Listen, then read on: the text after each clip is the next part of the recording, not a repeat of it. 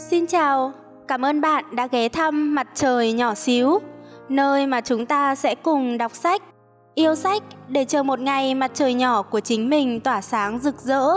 Mình là Xíu, hôm nay chúng ta sẽ cùng đọc tiếp cuốn sách mang tên Đợi đi, vết thương nào rồi cũng sẽ lành của tác giả Lưu Tư Hạo, dịch giả Liêu Dương Ca, nhà xuất bản Phụ nữ Việt Nam.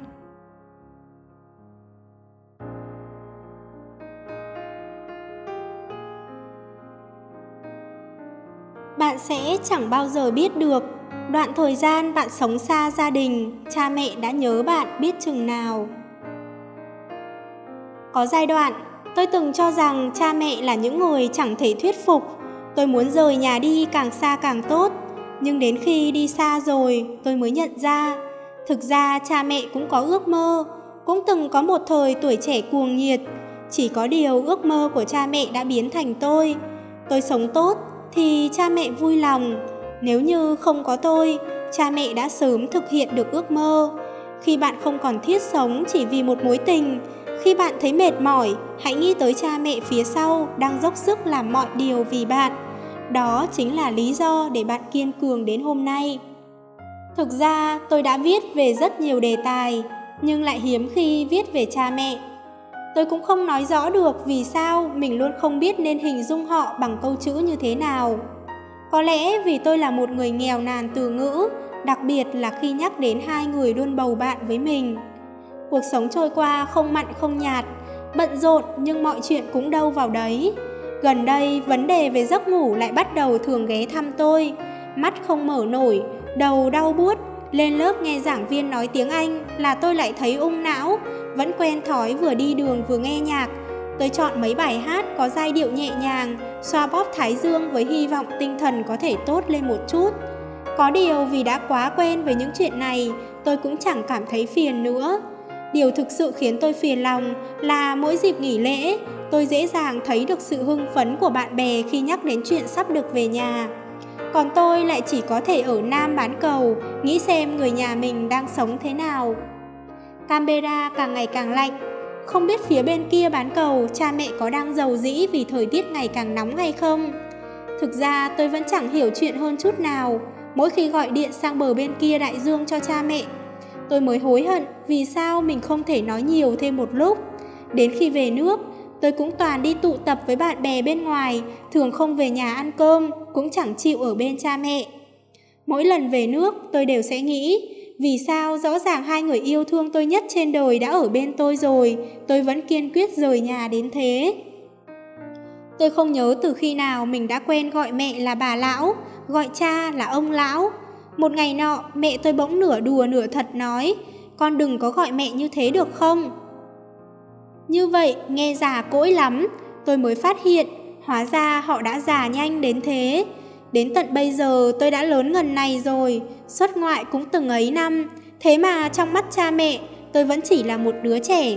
Mỗi lần có thời gian gọi điện thoại quốc tế hoặc gọi video, họ lại không ngừng dặn dò, chỉ sợ tôi sống không được tốt. Thực ra tôi đã có thể tự chăm sóc mình thật tốt từ lâu rồi, nhưng cha mẹ vẫn cứ lo lắng cho tôi. Mẹ tôi ấy mà, lúc nào cũng nói nhiều, lại thêm bệnh sạch sẽ quá độ, không bao giờ để tôi động tay vào cái gì, khi còn nhỏ, tôi cũng đã không ít lần cự nự với mẹ vì tính này của mẹ. Lớn hơn một chút, tôi lại bắt đầu thấy phiền với những đạo lý đau to búa lớn của mẹ. Mãi đến mấy năm gần đây, tôi mới nhận ra, hóa ra những điều mẹ nói đều rất trí lý. Mỗi lần gọi video cho tôi, mẹ đều hỏi tôi có đủ tiền tiêu không. Tôi luôn trả lời, đủ ạ. À. Nhưng lần tiếp theo, mẹ vẫn sẽ hỏi. Mẹ tôi kiếm tiền rất vất vả. Mỗi lần về nước, tôi có thể nhận ra sự bận rộn của mẹ qua những cuộc điện thoại công việc tới tấp. Thực ra tôi biết mẹ lo tôi sống không thoải mái, vì thế tôi chưa bao giờ lộ vẻ yếu đuối trước mặt mẹ. Tuy tôi thường giận dỗi với mẹ, thế nhưng trong lòng tôi, mẹ chính là người phụ nữ đẹp nhất thế gian. So với người mẹ hay cằn nhằn của tôi, cha ít nói chuyện với tôi hơn nhiều. Hồi còn nhỏ tôi cực kỳ sợ cha, chỉ cần cha chừng mắt, tôi chắc chắn sẽ ngoan ngoãn không dám ho he. Khi tôi lớn hơn một chút, cha bắt đầu bận bịu hơn, không có thời gian rảnh quản lý tôi. Họp phụ huynh cũng luôn là mẹ tôi đi. Trong ấn tượng của tôi, Lần duy nhất cha đi là vì kết quả thi của tôi xếp trong top 5 toàn khóa. Lên cấp 3, tôi cũng không phụ sự kỳ vọng của gia đình, thi đỗ vào lớp chọn của một trường cấp 3 trọng điểm. Vào lúc tôi tưởng rằng tương lai của mình sẽ thi vào một trường đại học thật tốt, tìm một công việc thật tốt, cha lại nói với tôi, ra nước ngoài xem thế nào cũng được. Về sau có một ngày, tôi bỗng nhận ra tôi đã cao hơn cha rất nhiều. Cha lúc nào cũng không chịu thua nói rằng tôi chẳng cao hơn cha bao nhiêu. Thế nhưng không biết vì sao, mỗi lần cha nói thế, tôi đều cảm thấy đau lòng. Chỉ vì muốn nhìn thấy tôi nơi phương xa, cha mẹ sẵn sàng ngồi đợi trước máy tính mấy giờ đồng hồ. Ông bà nội lại càng thêm yêu thương tôi hơn. Tôi thường nghĩ, sinh ra trong gia đình này có lẽ là một trong những quyết định đúng đắn nhất đời mình. Hồi còn nhỏ, cứ khi nào muốn tới hiệu sách là tôi sẽ cuốn lấy bà nội, chẳng buồn quan tâm xem bà có khỏe hay không. Khi ấy thời tiết mùa hè rất nóng nực, nơi chờ xe buýt cũng chỉ có mỗi một tấm biển báo rừng, vốn không có chỗ nào để tránh nắng. Bà nội liền đứng che nắng cho tôi, mãi cho đến một ngày kia, tôi mới phát hiện bóng lưng rộng lớn trong ký ức ấy giờ chỉ cao đến vai mình. Cha tôi lúc nào cũng nghiêm khắc với tôi, mẹ thì thường hay cảm giảm. Thế nhưng khi biết cha mẹ vẫn thường hay kể về tôi với mọi người, tôi mới nhận ra trong lòng họ mình chiếm vị trí quan trọng đến nhường nào. Có những lúc con người cảm thấy không thể chịu đựng nổi là vì họ chỉ nghĩ đến chính mình. Nếu nhớ đến người thân và cha mẹ ở phía sau, ta sẽ cảm thấy chẳng có gì mình không kham được nữa. Khổng tử nói, phụ mẫu tại, bất viễn du, du tất hữu phương. Chúng ta xuất ngoại du học, luôn nhớ vẫy tay tạm biệt bạn bè, thề thốt với người yêu sẽ chờ đợi, chỉ mỗi cha mẹ là bị bỏ qua. Có lẽ vĩnh viễn chúng ta sẽ không biết được, ngay khoảnh khắc chúng ta xoay người rời đi, cha mẹ đã rơi bao nhiêu nước mắt.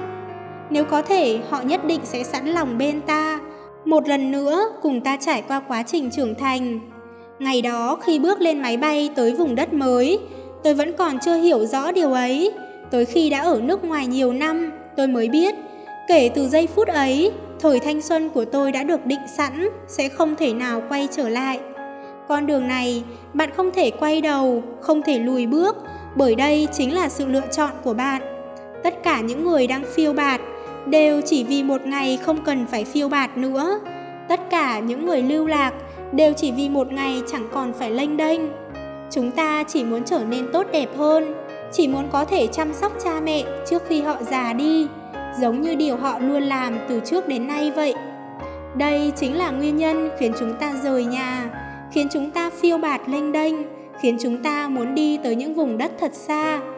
Khi bạn đọc sách đến tận nửa đêm, hai mắt đỏ ngầu, khi bạn ngồi trên xe buýt mông lung nhìn cảnh vật bên ngoài, khi bạn nghe một bài hát, xem xong một video, rồi phát hiện chỉ mình bạn cô đơn trong đêm khuya tĩnh mịch, khi bạn đi một mình trên phố, mở danh bạ chẳng biết nên gọi cho ai, khi bạn cô độc đi giữa biển người, nhìn ánh đèn hai bên đường chẳng chút thân quen, khi bạn một mình băng qua cả nửa thành phố để rồi nhận ra thành phố này đã không còn thuộc về mình thì bạn nên cầm lên một cuốn sách lắng nghe một khúc ca nhớ đến cha mẹ ở nhà thì bạn nên về nhà quay về với những người thân thương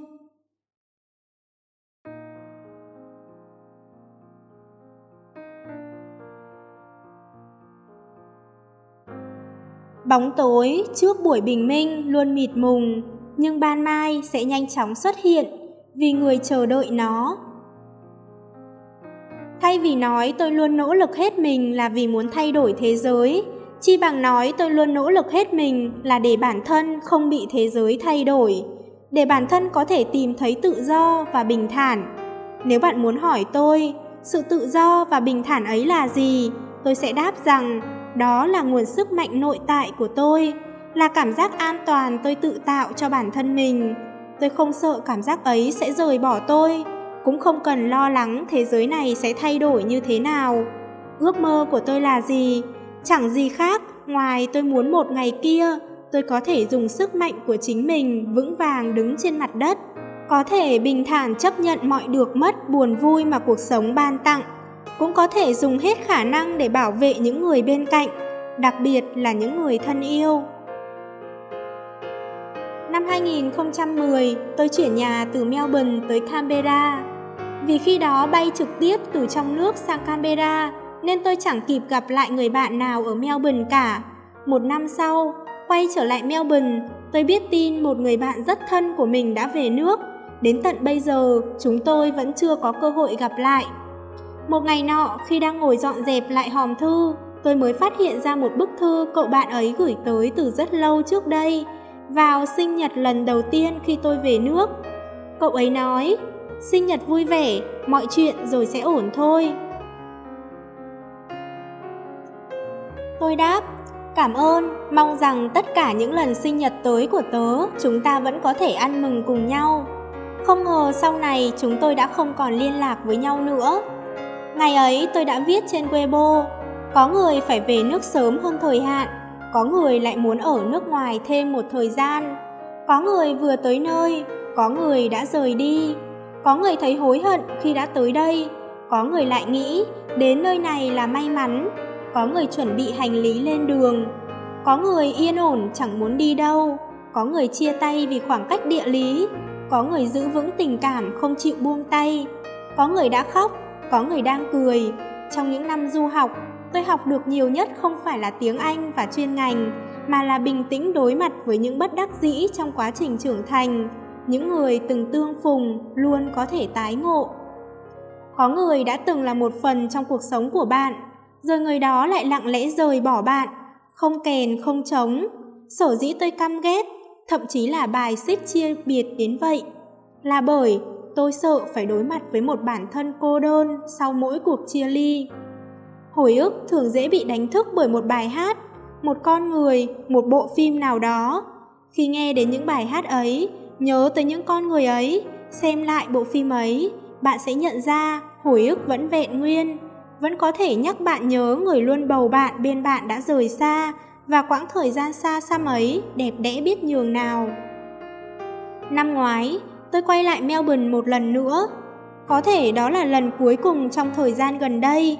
Có điều lần này, dù vẫn lưu luyến, nhưng tôi đã không còn buồn thương nữa. Tôi vẫn còn nhớ lần đầu ngồi trên máy bay nhìn xuống Melbourne.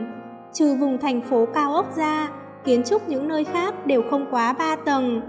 Tới Melbourne ngày thứ hai, tôi đi một mình vào trong thành phố. Kết quả đương nhiên là lạc đường. Tôi biết đi trên con phố rộng lớn, không ngờ còn được một người nước ngoài hỏi thăm có phải tôi đang gặp vấn đề gì không. Tôi đáp, mình bị lạc đường, người kia không những đưa tôi tới hẳn ga tàu hỏa mà còn mua cả vé cho tôi nữa. Giờ đây nghĩ lại, chắc sắc mặt của tôi lúc ấy hẳn phải tệ lắm thì người đó mới nhận ra được tôi đang gặp khó khăn. Lần đầu tiên xa gia đình, phải tự tìm thuê phòng ở.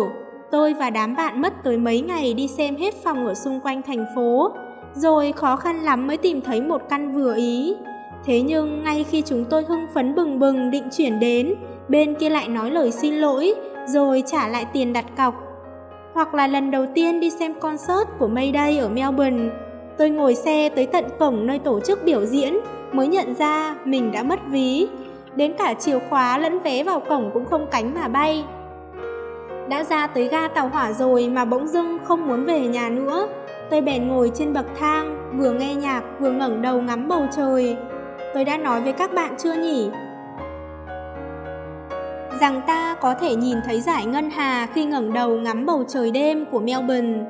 Trong 5 năm này, bởi thời gian sống một mình nhiều lạ thường nên mỗi khi nhớ lại, tôi đều cảm thấy đó như thể một bộ phim đen trắng lan man, chẳng cao trào.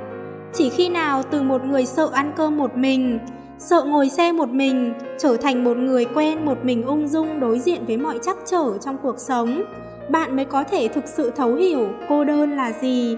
Nó là một phần của bạn, nó là thiên sứ và cũng là ác quỷ. Nó có thể khiến bạn trở nên tốt đẹp hơn, cũng có thể đẩy bạn xuống vực thẳm không lối thoát. Bạn không thể trốn chạy, chỉ có thể đối diện với nó. Thực ra một mình cũng chẳng có gì đáng sợ, điều đáng sợ là ta không dám đối diện với sự thật rằng ta cô đơn. Chúng ta không thể trốn tránh cuộc sống cô độc, đặc biệt là trong quá trình trưởng thành. Khi ngày một nhiều người rời khỏi đời bạn, bạn sẽ nhận ra mình chỉ có thể dựa dẫm vào chính bản thân mà thôi. Nói thế này có lẽ thật tàn nhẫn, nhưng lúc bạn buồn bã nhất sẽ chẳng ai ở bên bạn đâu. Năm thứ hai ở nước ngoài, tôi bắt đầu học nấu ăn. Điều khiến tôi bất ngờ nhất là trình độ nấu ăn của đám anh em đều khá ổn. Ngược lại, trình độ nấu nướng của mấy cô bạn gái thì lại khó có thể khen nổi. Tôi học nấu ăn một phần là để giết thời gian, một phần là để tiết kiệm tiền. Nhưng trong tháng đầu tiên, tôi đã tốn thời gian vào việc nấu ăn hơn dự tính rất nhiều. Một tháng sau, Timmy và Ray mới có thể ăn đồ ăn tôi nấu mà không phải trao mày.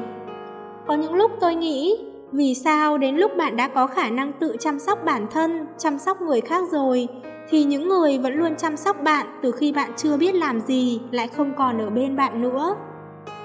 Tôi chưa từng ngờ rằng một ngày nào đó mình sẽ tới Canberra.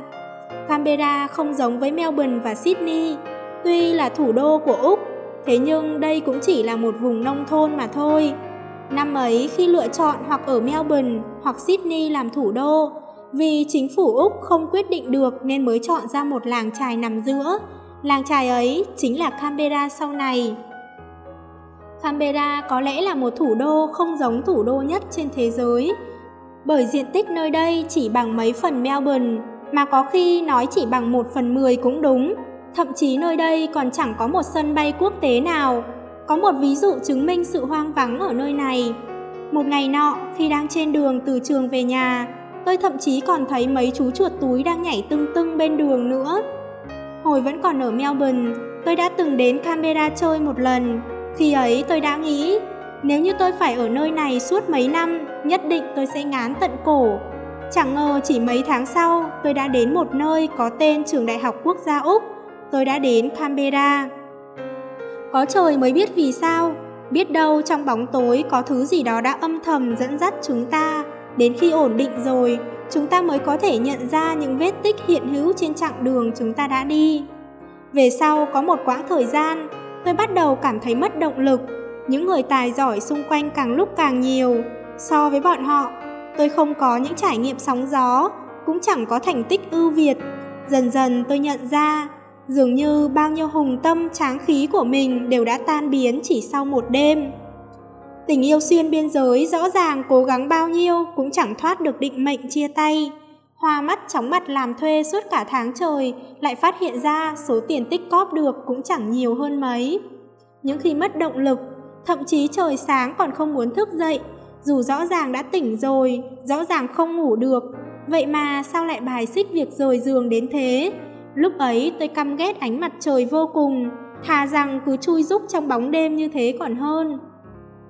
Khi ấy tình yêu xa dù đã kiên trì rất lâu cũng chẳng tránh khỏi kết quả chia tay. Nhưng kỳ lạ thay, rất lâu về sau, khi quay đầu nhìn lại, tôi thậm chí đã quên mất cả lý do chia tay. Những điều khiến chúng tôi mâu thuẫn ngày ấy có lẽ chỉ là những chuyện vô cùng nhỏ nhặt.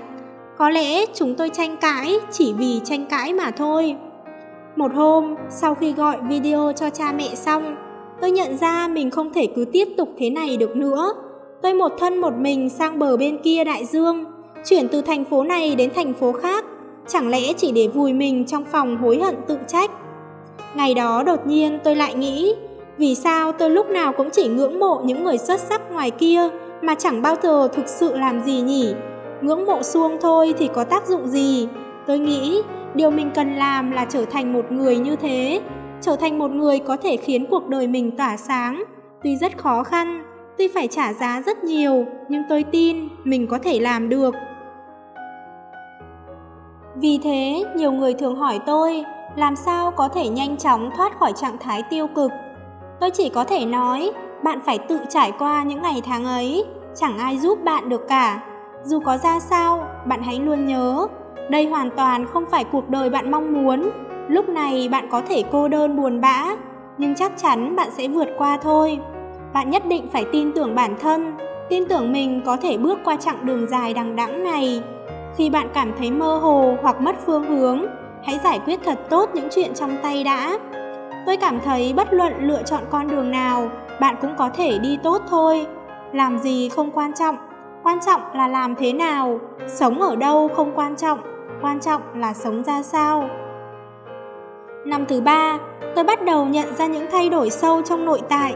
Từ trạng thái giận dữ bất mãn thuở ban đầu, giờ tôi có thể thản nhiên chấp nhận những sự việc bất ngờ hoặc vô lý.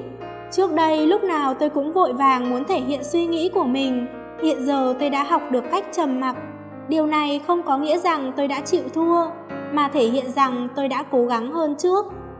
Có lẽ vì tôi quen với cuộc sống đơn độc rồi, nên dây thần kinh trở nên thô hơn chăng? Tôi thường ra ngoài mà quên mang điện thoại, hoặc là sờ vào túi mới nhận ra mình lại vứt chìa khóa ở nhà.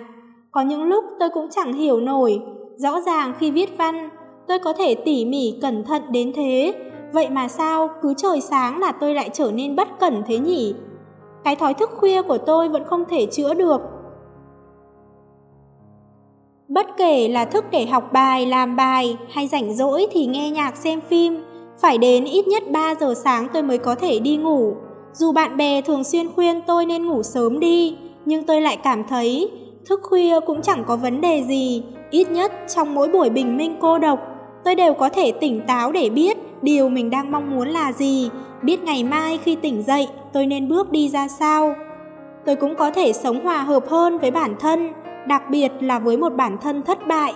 Tôi có thể thản nhiên chấp nhận thất bại, dù là khi đã thức trắng mấy đêm để làm kế hoạch mà vẫn bị điểm thấp, hay là khi bản thảo gửi đi bị trả về, bởi tôi biết điều mình có thể làm chính là làm tốt những việc này hơn. Sống một mình lâu rồi sẽ nhận ra, ta không nên quá để tâm vào một số chuyện, vì một ngày nào đó chúng sẽ không còn quá quan trọng nữa. Tình cảm cũng như vậy, những người bạn quý giá kia, bạn không liên lạc với người ta, người ta cũng sẽ không liên lạc với bạn. Cuối cùng đôi bên dần trở thành người dưng. Trưởng thành chính là cho dù bạn có đau khổ đến chết đi được, ngày hôm sau bạn cũng vẫn phải lên lớp đi học như thường. Chẳng ai biết bạn vừa phải trải qua chuyện gì, cũng chẳng ai quan tâm. Về bản chất, chúng ta đều phải tự mình gánh vác thế giới này. Vì thế, dù bạn có khổ đau đến mức nào, cũng chẳng ai có thể san sẻ được gánh nặng với bạn. Khóc xong rồi, bạn lại tiếp tục gánh vác đi thôi. Tôi thường nói, ta nhất định phải tin tưởng vào thời gian. Tuy câu này thoạt nghe có vẻ mơ hồ, nhưng lại là một đạo lý rất thiết thực. Có người vừa chào đời đã được mọi người ngưỡng mộ, có người từ thuở nhỏ đã nổi danh, có người sinh ra trong nhung lụa. Thế nhưng, 10-20 năm sau, bạn sẽ nhận ra trong số họ, có người dần nhạt nhòa trong đám đông, có người suy sụp chán trường.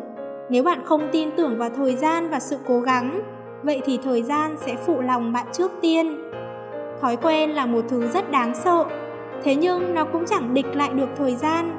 Có một số thói quen đã thay đổi là sẽ thay đổi mãi mãi. Canberra, ta dâng thanh xuân của mình cho ngươi. Có lẽ nguyên nhân khiến tôi, một người thủa ban đầu chẳng có tình cảm gì, trở nên tràn đầy lưu luyến với Canberra như hiện nay. Nằm ở việc tôi đã dành mấy năm đáng quý nhất của đời mình ở mảnh đất này. Những người, những việc tôi gặp ở đây đều đáng để giữ gìn trong hồi ức. Khi mới tới đây, tôi cảm thấy rời đi là một việc xa vời biết mấy. Có điều thời gian là một đoàn tàu chẳng bao giờ ngừng, chớp mắt đã tới hiện tại. Dường như tôi còn chưa kịp chuẩn bị một lời từ biệt nghiêm túc thì đã phải rời đi. Mấy năm này, cảnh vật đường phố nơi đây chẳng thay đổi gì mấy.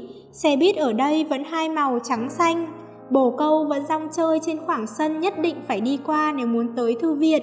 Chúng chẳng bao giờ sợ người, cho dù có người tới gần, chúng cũng chỉ biếng nhác dịch bước, thậm chí còn lười chẳng buồn đập cánh.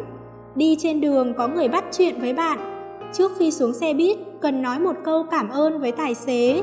Hồ trong trường có cơ man là vịt. Có một lần chẳng hiểu tôi nghĩ gì mà cứ ngồi đối mắt với bọn chúng rất lâu.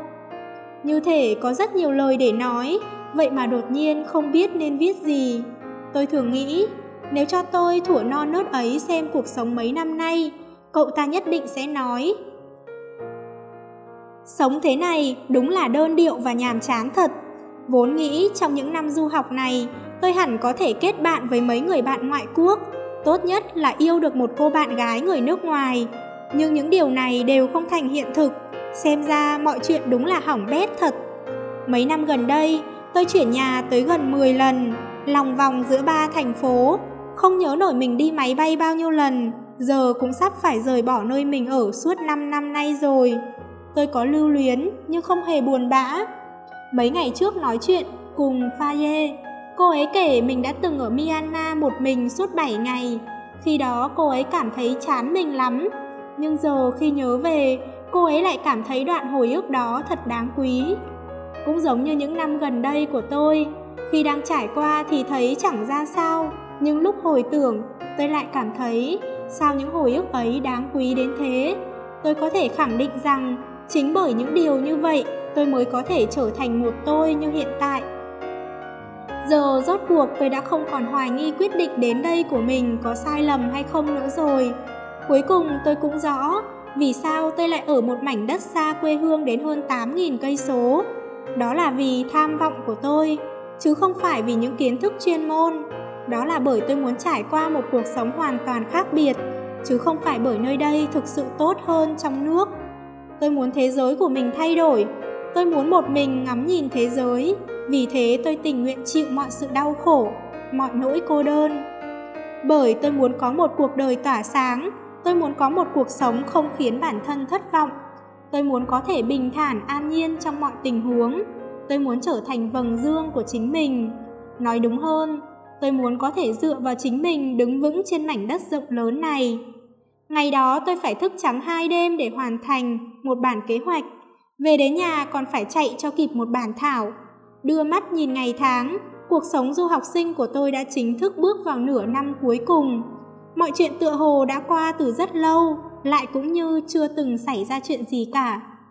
Cuộc sống du học sinh sắp kết thúc rồi, thế nhưng cuộc đời vẫn chưa đến điểm tận cùng, mỗi kết cục đều là một khởi đầu mới.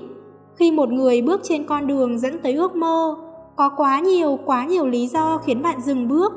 Có thể vì bạn cảm thấy không chắc chắn, có thể vì bạn vẫn còn những việc khác phải làm, có thể vì bạn đã dần đánh mất dũng khí, có thể vì thất bại đến quá nhiều lần. Nhưng nếu bạn vẫn kiên trì bước tiếp, nguyên nhân chỉ có một, đó là bởi bạn muốn thực hiện ước mơ. Có lẽ nhiều năm sau nghĩ lại, tôi sẽ cảm thấy mình của bây giờ cố chấp hết thuốc chữa. Nhưng tôi nghĩ, đến một ngày nào đó, khi tôi đã mạnh mẽ đến mức có thể đối mặt với mọi điều, hoặc đẹp đẽ, hoặc không mà cuộc sống ban tặng, tôi nên cảm ơn bản thân của hiện tại. Vì thế tôi mừng khi được trải qua tháng ngày phiêu bạt những năm nay. Thời gian đã biến tôi thành một con người ngoan cường hơn, rõ ràng biết cuộn mình trong chăn sẽ ấm áp hơn, thế nhưng vẫn rời giường thật sớm, rõ ràng biết không làm gì sẽ nhẹ nhõm hơn, nhưng vẫn lựa chọn theo đuổi giấc mơ. Rõ ràng biết bắt đầu một mối tình sẽ gặp nhiều trắc trở, thế nhưng vẫn quyết định vững tin. Có lẽ sẽ có một ngày, những niềm tin của chúng ta sẽ không còn, tình yêu nồng nhiệt rồi cũng nhạt phai. Nhưng hãy mãi nhớ rằng, dù đêm đen có dài đằng đẵng, bình minh sớm muộn cũng sẽ tới đúng hẹn. Mỗi khi tuyệt vọng, hãy ngẩng đầu lên, ánh sáng hy vọng vẫn luôn ở đó. Trước khi phó mặc bản thân, trước khi hoàn toàn khuất phục, xin hãy tiếp tục cố gắng. Đến tận ngày chúng ta có thể dùng chính sức mạnh của mình vững vàng đứng trên mặt đất. Đó là nguồn sức mạnh đến từ chính bạn. Bạn không cần lo, nó sẽ biến mất. Bóng tối trước buổi bình minh luôn mịt mùng, thế nhưng ban mai sẽ nhanh chóng xuất hiện vì người chờ đợi nó. Xin viết tặng những lời này cho 5 năm của tôi.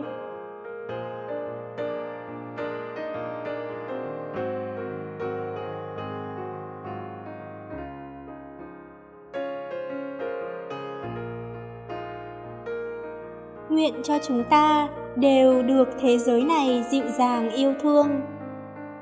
Có những ngày tối trời, trên con đường về nhà, nhìn thấy bà cụ đang ngồi trên phố bán khoai tây, tôi đều sẽ mua vài củ. Ngày ấy, khi tôi đi ngang qua, mặt bà lão đã đỏ bừng vì lạnh, găng tay cũng rách. Tôi mua nhiều hơn mọi khi, rồi nói với bà rằng không cần trả lại tiền thừa nữa. Bà đã nhất quyết tới cửa hàng tiện lợi đổi tiền trả lại cho tôi. Còn dặn tôi rằng đêm khuya đi một mình rất nguy hiểm, cháu nên về nhà sớm một chút. Chỉ là một hành động đơn giản vậy thôi, vậy mà tôi vẫn cứ nhớ mãi cho đến tận bây giờ. Nguyện cho bạn cũng được thế giới này dịu dàng yêu thương. Bất cứ khi nào nhìn thấy cảnh tượng sau thiên tai, tôi đều vô cùng kinh sợ và buồn bã. Tôi ngậm ngùi vì sự yếu ớt của nhân loại, lại không khỏi nể phục sức mạnh to lớn của thiên nhiên. Tôi đột nhiên nghĩ, nếu ai ai trong chúng ta rồi cũng phải quay về với cát bụi, Vậy thì những người ta yêu thương và những ước mơ ta chưa thể thực hiện sẽ thế nào đây? Tôi cho rằng dù là ai đi chăng nữa cũng đều sẽ không kịp trở tay với những tai họa bất thình lình ập tới. Cuộc sống trước đây bỗng biến thành đống phế tích trong thoáng chốc, người thân yêu nhất cũng rời xa. Thế nhưng chúng ta vẫn phải cố gắng sống tiếp, xua tan đi màn sương mù, nỗ lực bước về phía trước giữa hoang tàn đổ vỡ. Bởi chúng ta là những người sống sót may mắn, chỉ có tiếp tục sống mới có thể khiến cuộc đời trở nên tốt đẹp hơn. Dù bạn sống ở góc nào của thế giới, xin hãy cố gắng lên. Sinh mệnh có những khi mong manh một cách đáng sợ, vậy nhưng nhiều lúc nó lại bền bỉ hơn bạn nghĩ rất nhiều. Những đả kích và thất bại trong cuộc sống luôn vượt xa tưởng tượng. Có những thời điểm, tai họa sẽ phá hủy tất cả mọi nỗ lực của bạn. Có thể ngày mai chúng ta sẽ từ giã cõi đời sau khi đối mặt với đủ mọi bất công và bất lực. Nếu ngày mai bạn đánh mất tất cả những gì bạn có, bạn vẫn sẽ yêu mến thế giới này chứ? Tôi nghĩ tôi sẽ như vậy đấy. Canberra lại đổ mưa rồi, những cơn mưa liên miên không dứt, rất ít khi xuất hiện ở đây. Tôi lại một lần nữa chuyển nhà, lần này tôi chuyển tới một nơi rất xa, muốn đến trường sẽ phải ngồi xe buýt hơn 30 phút, đi bộ từ nhà tôi đến trạm xe cũng mất đến gần 15 phút, mà cơn mưa hôm nay còn to hơn cơn mưa của mấy hôm trước nữa. Thực ra tôi rất thích dầm mưa, nhưng cũng chỉ dầm mưa nếu mà không lớn lắm. Dựa trên nguyên tắc cơ bản không muốn ướt người và không muốn bị cảm, tôi vũ trang từ đầu đến chân rồi mới ra khỏi nhà. Những ngày trời mưa, con hẻm nhỏ trông lại càng vắng vẻ thưa thớt. Khi đi qua một ngã rẽ, tôi sợ đến mức nhảy dựng lên khi thấy một chú chó. Lông nó đã ướt nhẹp, mắt cũng ướt đến nỗi không thể mở ra.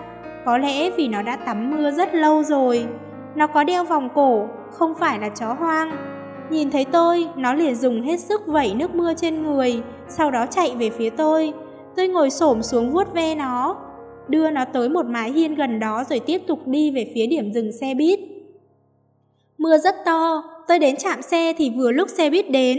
Sau khi lên xe, tôi ngồi xuống hàng ghế sau như thường lệ rồi nhìn ra ngoài xe theo thói quen. Lại bất ngờ phát hiện chú chó kia vẫn vừa sủa vừa chạy phía sau. Tôi không thể miêu tả được cảm xúc của mình khi ấy hẳn cũng giống như hồi xem xong Hachiko vậy. Tôi lại cảm động mất rồi. Nó đã dầm mưa trên đường lâu như thế mà vẫn chưa tìm được người chủ thất lạc. Vậy nó còn phải chịu ướt bao lâu nữa mới có thể đợi được một người dừng chân rồi tiến về phía nó đây. Chú chó ấy lạc lối trong thành phố này, chúng ta nào có khác. Chúng ta phải lạc đường bao lâu mới có thể gặp được một người chịu dừng bước vì mình. Hay nên nói, chúng ta vốn đã lạc mất những người sẵn sàng dừng bước vì mình trong vô thức. Khi lên lớp, Tina kể cho tôi nghe một câu chuyện cười thiếu muối. Cậu có biết vì sao biển lại có màu xanh lam không? Tôi ngẩn người mất 5 giây mà vẫn chưa tìm ra được đáp án. Cô ấy nói, bởi vì biển có cá, cá sẽ thổi bong bóng, blue, blue, blue. Sau đó tôi lại nghĩ, nếu con người tiếp tục đánh bắt cá quá độ thế này, liệu có một ngày biển sẽ không còn màu xanh? Để tôi kể các bạn nghe những chuyện xảy ra khi tôi về nước. Mỗi lần về nước tôi đều gặp cảnh bạn bè thất tình, vì vào mùa hạ những chuyện như vậy dễ xảy ra, hay bởi tình cảm của chúng ta lụi tàn quá nhanh nhỉ? Thời tiết ở Tô Châu thay đổi rất nhanh, buổi sáng trời vẫn trong xanh, thế mà buổi chiều đã có mưa rào kèm sấm chớp. Lúc nhận điện thoại của người bạn nọ, rõ ràng là lúc trời mưa to nhất, thế mà sau khi cúp máy tôi vẫn ra khỏi nhà ngay. Đến khi tôi chạy tới nơi, người bạn kia đã ướt như chuột lột, bọn tôi đưa ô nhưng cậu ta từ chối. Nhìn cậu ta ướt sũng dưới mưa, tôi cũng không biết nên nói gì nữa. Bình thường cậu ta lúc nào cũng mang dáng vẻ tươi cười bất cần đời. Giờ đây lại ngồi trên bậc thang chẳng nói lời nào. Tôi che ô cho, cậu ta cũng từ chối. Tôi và một người bạn khác chỉ đành đứng bên đợi cậu ta. Sau đó nghe thấy cậu ta nói Cậu biết không, hơn một năm rồi mà khoảng trống trong lòng tớ vẫn không biến mất. Đến nằm ngủ cũng mơ thấy cô ấy. Tiện tay cầm điện thoại là sẽ bấm số của cô ấy. Tin nhắn soạn được một nửa rồi mà không dám gửi. Mật khẩu là ngày sinh của cô ấy. Ngày nào tỉnh dậy tớ cũng ngẩn ngơ. Tớ lúc nào cũng thấy như cô ấy sẽ quay trở lại vậy. Bởi xa lạ mà ở bên nhau, cuối cùng lại vì quá quen thuộc mà chia cách. Cuộc sống có vô vàn những điều vụn vặt tưởng chừng quen thuộc nhưng lại rất khó hình dung bằng câu chữ cụ thể. Cảm giác này giống như khi bạn đẩy cửa ra, ánh mặt trời ấm áp vỗ về làn da bạn, cũng giống như khi bạn đột nhiên nhìn thấy một tấm ảnh đã ố vàng nằm dưới hộc bàn. Dần dần những người ta không thể buông tay cũng sẽ trở thành loại cảm giác vừa gần gũi vừa xa lạ ấy.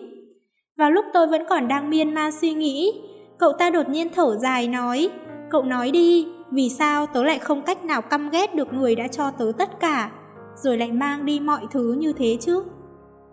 Thích là gì? Thích là khi nhìn vào mắt một người, dù có bịt cả hai tai cũng có thể nghe thấy giọng nói của người ấy. Thích là khi đứng trước mặt người ấy, bạn lúng túng ngượng ngùng, làm gì cũng thấy không ổn. Thích là khi đứng bên người ấy, cho dù là giữa trời đông giá rét, bạn vẫn thấy ấm áp vô cùng. Thích là khi bạn tuyệt vọng nhất, cảm thấy đêm đen sâu thẳm nhất, chỉ cần có người ấy bên cạnh, bạn vẫn sẽ cảm thấy có hy vọng. Đi sâu thêm một chút, thích là khi bạn và người ấy, mỗi người đeo một bên tai nghe, chia sẻ cùng một giai điệu. Thích là khi bạn ngồi ở góc bên cùng bên phải của lớp, vào giờ học ngẩn ngơ nhìn về phía người ấy đang ngồi ở góc cùng bên trái. Thích là mỗi sáng thức dậy sớm hơn 10 phút để có thể tình cờ gặp người ấy trước cổng trường. Thích là những năm tớ còn chưa xuất ngoại cũng chưa viết văn, ngày ngày lải nhải rằng mình muốn thực hiện ước mơ. Cậu sẽ luôn vỗ vai tớ nói rằng hãy thực tế một chút đi, trước tiên cứ dọn phòng của mình cho gọn gàng đi đã. Khi ấy cậu thích đi bốt, còn để mái tóc dài, lúc nào cũng nhón chân nói với tớ, thực ra cậu chẳng thấp chút nào đâu. Thích là khi cậu đi xem concert cùng tớ, chúng ta đều chìm trong thế giới của mây đây. Khi ấy cậu nói với tớ rằng nguyện vọng lâu nay của cậu là có thể xem concert cùng với người mình yêu. Giờ đây nguyện vọng ấy đã thành hiện thực rồi. Thích là khi cậu nói, vì đợi tin nhắn của tớ, cậu đã ngẩn người nhìn điện thoại cả ngày, lúc ăn cơm cũng chẳng nỡ để điện thoại rời tay. Thích còn là mùa đông năm nào, tôi quàng khăn cho người ấy, cô nàng chê chiếc khăn quá xấu nhưng lại chẳng chịu tháo ra. Bạn có khi nào cảm thấy cuộc sống này có quá nhiều quá nhiều điều khiến bạn bó tay bất lực? Hồi nhỏ mỗi lần bị ngã, việc đầu tiên ta làm là quan sát xem xung quanh có ai không. Nếu có người ta sẽ bắt đầu khóc lóc làm nũng. Nhưng được người lớn an ủi một hồi, ta lại có thể chạy nhảy tung tăng như chưa từng có chuyện gì. Lớn lên rồi, sau mỗi lần vấp ngã, việc đầu tiên ta làm cũng vẫn là quan sát xem xung quanh có ai không. Chỉ khác một điều, nếu có người thì dù ta có đau đớn khó chịu đến mức nào cũng sẽ tỏ vẻ chẳng có gì to tát, chỉ sợ người khác nhận ra sự yếu đuối của mình. Có những lúc, điều khiến chúng ta bận lòng buồn khổ không phải là vấp ngã, cũng chẳng phải đớn đau, mà là chúng ta hy vọng ở bên, thì người đó lại không có ở đó. Người bạn hôm qua vẫn còn rất thân thiết với bạn, hôm nay không hiểu sao đã cãi nhau rồi. Vất vả thâu đêm soạn xong bài viết, lại bị ông chủ từ chối thẳng thừng. Đã hẹn sẽ cùng nhau đi xem phim, lại vì tắc đường mà đến trễ. Có những người đánh giá về bạn thông qua vẻ bề ngoài, thấy bạn hay đi câu lạc bộ đêm sẽ có nhận xét tồi tệ về bạn. Bạn cố gắng đạt được điều gì, họ sẽ cho rằng bạn đạt được là nhờ một cách thức khác. Quan tâm người ta làm gì, họ chỉ nhìn thấy bạn thức dậy vào buổi trưa, mà không biết rằng bạn chỉ vừa mới ngủ dậy khi trời sáng. Họ cười nhạo nói bạn nói chuyện viển vông, mà không nhìn thấy quyết tâm phía sau bạn. Họ thấy bạn vây trong vinh quang, mà không thấu được bao chua xót đắng cay của bạn. Họ cảm thấy bạn lúc nào cũng vô ưu vô lo, mà không biết đêm về bạn buồn khổ đau đớn. Bạn buộc phải cố gắng hết sức mới khiến chính mình trông có vẻ nhẹ nhõm thản nhiên, cho dù tên bắn đạn găm cũng phải giữ một tư thế thật ngầu. ngẩng đầu cười lớn bước tiếp, gian nan há có thể khiến trái tim ta hỗn loạn. Ngày xưa, có một con thỏ chết vì đâm đầu vào thân cây. Có người vừa lúc đi ngang qua, liền ngồi dịt luôn bên gốc cây, chờ đợi một con thỏ khác. Ngày đầu tiên, không có con thỏ nào tới, người nọ có chút thất vọng. Ngày thứ hai, bươm bướm bay tới nói chuyện cùng người nọ. Hai người ngửi thấy mùi hương của đóa hoa đang nở. Ngày thứ ba, đám mây biến thành những hình thù khác biệt, đó là lần đầu tiên người nọ nhìn thấy những biến ảo của đám mây. Ngày thứ tư, có một mầm xanh dần vươn mình bên người nọ. Người nọ lấy nước ở bờ sông cách đó không xa để tưới cho cây. Ngày thứ năm, cuối cùng cũng có một chú thỏ chạy về phía này. Người nọ vội vàng đứng chắn trước mặt, nói với nó, đừng có chạy nhanh quá, mày sẽ bị thương đấy. Có những lúc nên dừng lại thì hơn. Ngày xưa có một cô thỏ lại đi thích một chú cáo. Mọi người đều cảm thấy thỏ rất kỳ quái. Cô rõ ràng là thỏ cơ mà, sao có thể thích cáo được? Thỏ cũng tự cảm thấy kỳ lạ. Vì thế cứ thuyết phục bản thân đừng nên thích cáo, không thể thích cáo, không thể thích cáo. Nhưng cô vẫn chẳng làm sao khống chế được cảm xúc của mình. Cuối cùng thỏ quyết định chấp nhận sự thật rằng mình thích cáo. Kết quả, thỏ càng lúc càng buồn giàu, càng lúc càng phải kìm nén. Nguyên nhân rất đơn giản, bạn bè đều cười nhạo thỏ quá ngốc nghếch. Ai lại đi thích loài cáo mưu mô nhất thế gian? Mà chính thỏ cũng cảm thấy cáo sẽ không thích mình. Cuối cùng đến một ngày, thỏ chạm mặt cáo trong rừng sâu. Lúc ấy, thỏ chỉ muốn tìm một lỗ nẻ trên mặt đất mà chui vào. Nhưng rốt cuộc, thỏ vẫn lấy hết dũng khí để nói với cáo. Anh cáo à, tôi biết mình không nên thích anh. Có điều tôi lại lỡ thích anh mất rồi. Tôi thích những lời anh nói, tôi thích dáng vẻ anh bước đi, tôi thích tất cả mọi điều mà anh thích. Cáo nhìn thỏ rồi đáp, vậy thì cô nên yêu quý bản thân mình. Vì sao? Vì tôi thích nhất, chính là cô đấy. Ngày xưa ngày xưa lại có một cô thỏ khác, tên cô là thỏ trắng. Bên cạnh cô thỏ có một cậu thỏ tên là thỏ xám. Hai thỏ đã ở bên nhau rất lâu rồi, thế nhưng đến một ngày kia, vì cảm thấy cuộc đời quá nhàm chán, thỏ trắng đã nói với thỏ xám rằng mình muốn đi thăm thú vùng đất mới một mình. Thế giới bên ngoài kia đặc sắc hơn cái ổ của hai thỏ rất nhiều. Cô thỏ gặp voi, lần đầu tiên nhìn thấy một loài vật to lớn như thế. Cô thỏ cảm thấy ngưỡng mộ vô cùng. Ngày nào cô thỏ cũng ở bên cạnh voi. Thế nhưng voi vốn chẳng buồn liếc mắt nhìn cô thỏ. Cuối cùng cô thỏ đành phải buồn giàu bỏ đi. Cô thỏ lại gặp được khỉ. Khỉ ta thoạt nhìn rất uy phong. Thỏ xám vốn chẳng thể nào như thế được. Khỉ ta nói chuyện với cô thỏ cả hai trở thành bạn bè. Một ngày nọ, khỉ và thỏ trắng hẹn nhau đi chơi, cả hai đi mãi đi mãi, cho đến khi cô thỏ phát hiện ra mình không bắt kịp tốc độ của khỉ. Sau đó cả hai cũng đường ai nấy đi. Cô thỏ đã đau lòng vì chuyện này một thời gian rất dài. Thỏ trắng lại gặp được sói xám. Sói xám thoạt trông rất gian manh, thế nhưng cô thỏ cảm thấy rất mới mẻ. Khác với khỉ và voi, sói xám chủ động bắt chuyện cùng thỏ trắng, chuẩn bị thế tiến công. Ngay lúc thỏ trắng quyết định ở bên sói xám, nó phát hiện hóa ra sói xám còn thích rất nhiều loài động vật khác nữa. Thỏ trắng cảm thấy rất đau lòng, muốn trở về bên cạnh thỏ xám. Thế nhưng cô cảm thấy có lỗi với thỏ xám vì khoảng thời gian qua. Khi cô thỏ vẫn còn đang đau lòng, thỏ xám lại ôm cà rốt xuất hiện trước mặt cô thỏ, nói với cô thỏ rằng mệt rồi thì quay về nhà thôi. Nơi ấy lúc nào cũng chào đón cậu. Đây là món cà rốt cậu thích ăn nhất. Mọi người đều không hiểu được hương vị của cà rốt, nhưng tớ thì có đấy. Dạo gần đây tôi rất hay nằm mơ. Thực ra từ nhỏ tôi đã hay mơ những giấc mơ kỳ lạ rồi. Lúc còn bé, tôi mơ thấy mình bị kẻ xấu bắt cóc.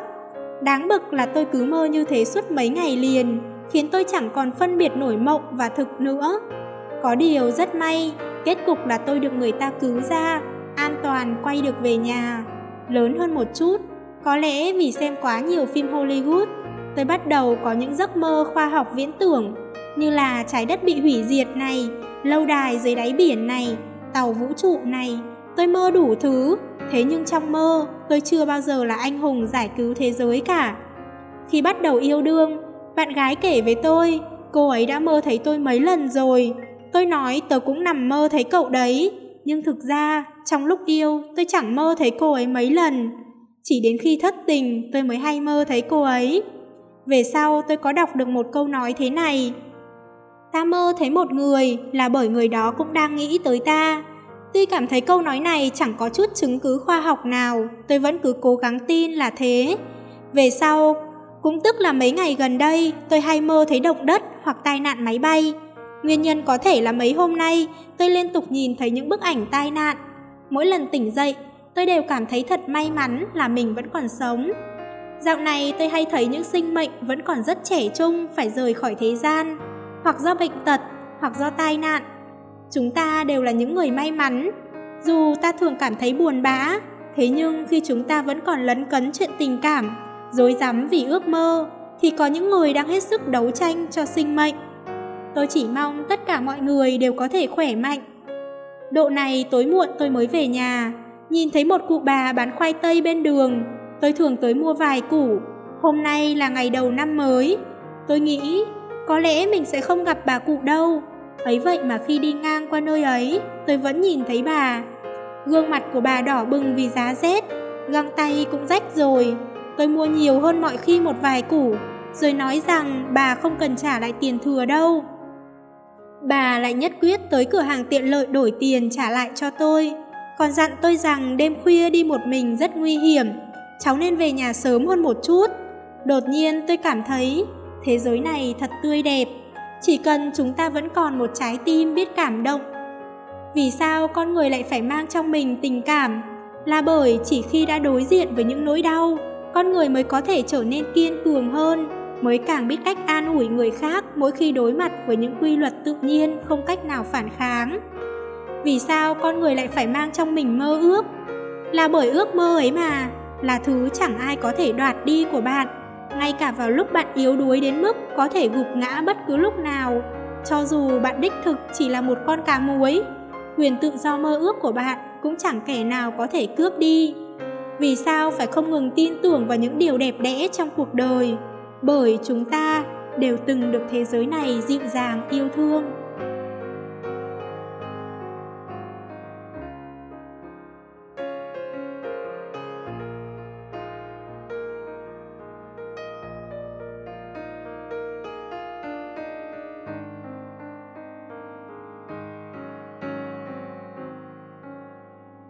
Ký Đường đi vẫn còn dài, chúng ta cùng nhau tiến bước.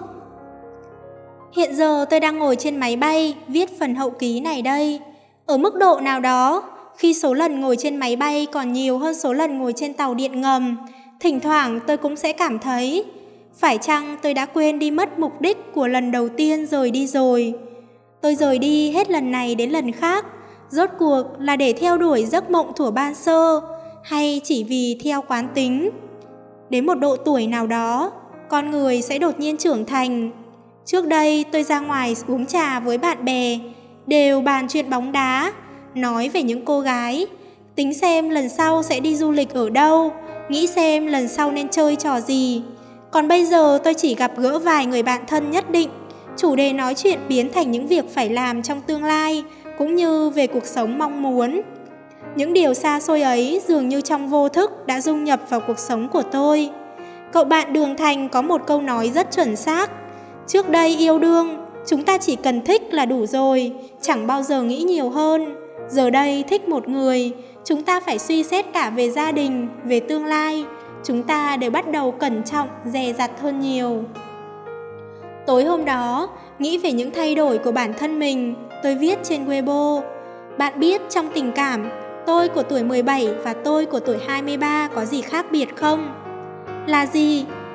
Tôi của tuổi 17 chỉ thấy hơi thinh thích một chút thôi là đã tin tưởng vào tình cảm ấy và người trước mắt, rồi trao đi không chút đắn đo. Tôi của tuổi 23 thì cho dù tình cảm ấy mãnh liệt nhường nào cũng không thể hoàn toàn tin tưởng vào tình cảm đó. Mặc dù muốn dâng hiến cả tinh thần và thể xác, trong thâm tâm vẫn âm thầm mâu thuẫn. Viết xong, tôi bỗng thấy dùng mình. Tôi đã bắt đầu trở thành một con người xa lạ với chính bản thân từ khi nào vậy? Vì thế câu chữ lúc này mới trở nên quan trọng đến thế. Đối với tôi, chữ nghĩa không chỉ là phương tiện để tôi ghi lại cuộc sống, mà còn là cách để tôi khiêu chiến với thế giới này. Khi thế giới muốn thử thuần hóa tôi, tôi sẽ dùng câu chữ để nhắc nhở mình rằng nhiệt tình trong tim vẫn chưa phôi pha, tôi sẽ dùng câu chữ để lưu giữ dấu vết của mỗi lần cố gắng. Nhắc nhở chính tôi rằng, đúng vậy, chính vì mày đã từng trải qua những chuyện như thế, mày mới trở thành một người như hiện tại. Có những lời nếu không nói ra thì sẽ nhanh chóng rơi vào quên lãng. Ví như thủa xưa, bản thân đã lập lời thề son sắt ra sao. Ví như thủa xưa, bản thân đã từng ước mơ và quyết tâm như thế nào. Quên mất ước mơ viết trong trang vở cấp 3 quên mất tin nhắn lén gửi người ấy trong giờ học, quên mất những lời cổ vũ nhau khi rời xa quê hương. Quên mất những lời chúc phúc khi chia tay nhau lần cuối. Quên mất một bản thân ngồi trong lớp làm mãi bài mà không hết. Quên mất tâm trạng thức đến tận 12 giờ đêm chỉ để nhắn cho cậu một câu, sinh nhật vui vẻ. quên mất những cố chấp của mình ngày xưa ấy. Hy vọng sau khi đọc xong cuốn sách này, bạn vẫn còn có thể nhớ về tất thảy những điều điên cuồng bạn đã làm trước đây. Bạn trân trọng chúng cũng được, bạn lại một lần nữa thực hiện chúng cũng tốt. Tôi chỉ hy vọng bạn sẽ không quên chúng. Dù sao, chúng đã luôn ở bên bạn, cùng bạn trải qua cả một thời hoàng kim. Vậy thì tiếp sau đây, tôi nên nói điều gì nhỉ? Hay là nói về chính tôi đi? Tôi rất muốn tin một mối tình có thể kéo dài lâu thật lâu, thế nhưng sâu trong thâm tâm, tôi lại cảm thấy đó là một chuyện khó vô cùng. Không biết từ bao giờ, tôi bắt đầu có thái độ hoài nghi với chuyện tình cảm, nhưng tôi vẫn luôn tin tưởng cảm giác. Dù phải luôn học cách cân nhắc thiệt hơn, cũng như luôn nghi ngờ tình cảm, nhưng chỉ cần gặp đúng người, tôi nhất định sẽ lại từ bỏ tất cả những đạo lý rỗng tuếch, tiếp tục ngốc nghếch dâng hiến cả thể xác và tinh thần. Hãy ghi nhớ tất cả những người ta từng gặp, những chuyện ta từng biết. Nhân lúc còn trẻ tuổi, hãy viết ra tất cả những chuyện từng khiến ta cảm động, những lần chúng ta từng cố gắng. Nhân lúc còn nhớ rõ, hãy nắm tay, hãy ôm người ta yêu thật chặt. Nhân lúc còn tình cảm, hãy cứ tiếp tục dằn vặt vì những tháng năm thanh xuân day dứt. Nhân lúc còn nhiệt huyết, phải có một tuổi trẻ không ai có được mới đáng tính là đã sống.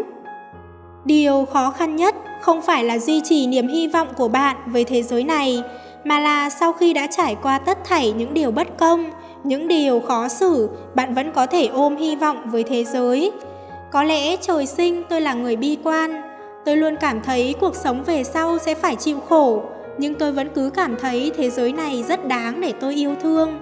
Cho dù bạn có nói với tôi rằng tất cả những điều tôi đã từng trải qua đều là giả dối, thì ngày mai khi mặt trời lên, tôi vẫn sẽ dùng hết sức mình để yêu mến cái thế giới này. Cũng có lẽ vì sâu trong lòng mình, tôi là một người theo chủ nghĩa hoài nghi. Tôi không tin tưởng thời gian, tôi không tin tưởng khoảng cách, tôi không tin tưởng tình yêu sẽ vượt qua được thời gian và khoảng cách. Tôi thậm chí còn nghi ngờ chính bản thân ái tình. Nhưng tôi tin bạn. Có lẽ đó mới chính là tôi. Chuyến đi này của tôi đã sắp đến nơi rồi, hành khách xung quanh đã lần lượt tỉnh dậy, nhìn ngắm cảnh vật ngoài cửa sổ. Trời xanh như sắc xanh đại dương. Đột nhiên tôi cảm thấy những điều không thể quên cũng không đến mức không thể quên. Tương lai mịt mờ dường như cũng chẳng đáng sợ đến thế. Sau khi kết thúc mỗi một chuyến hành trình nhỏ, chúng ta rốt cuộc sẽ đến được nơi cần đến.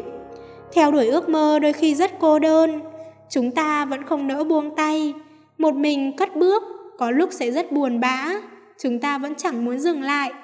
Đường vẫn còn dài, cho nên phải cùng nhau bước tiếp. Đúng vậy, chúng ta bước tiếp cùng nhau.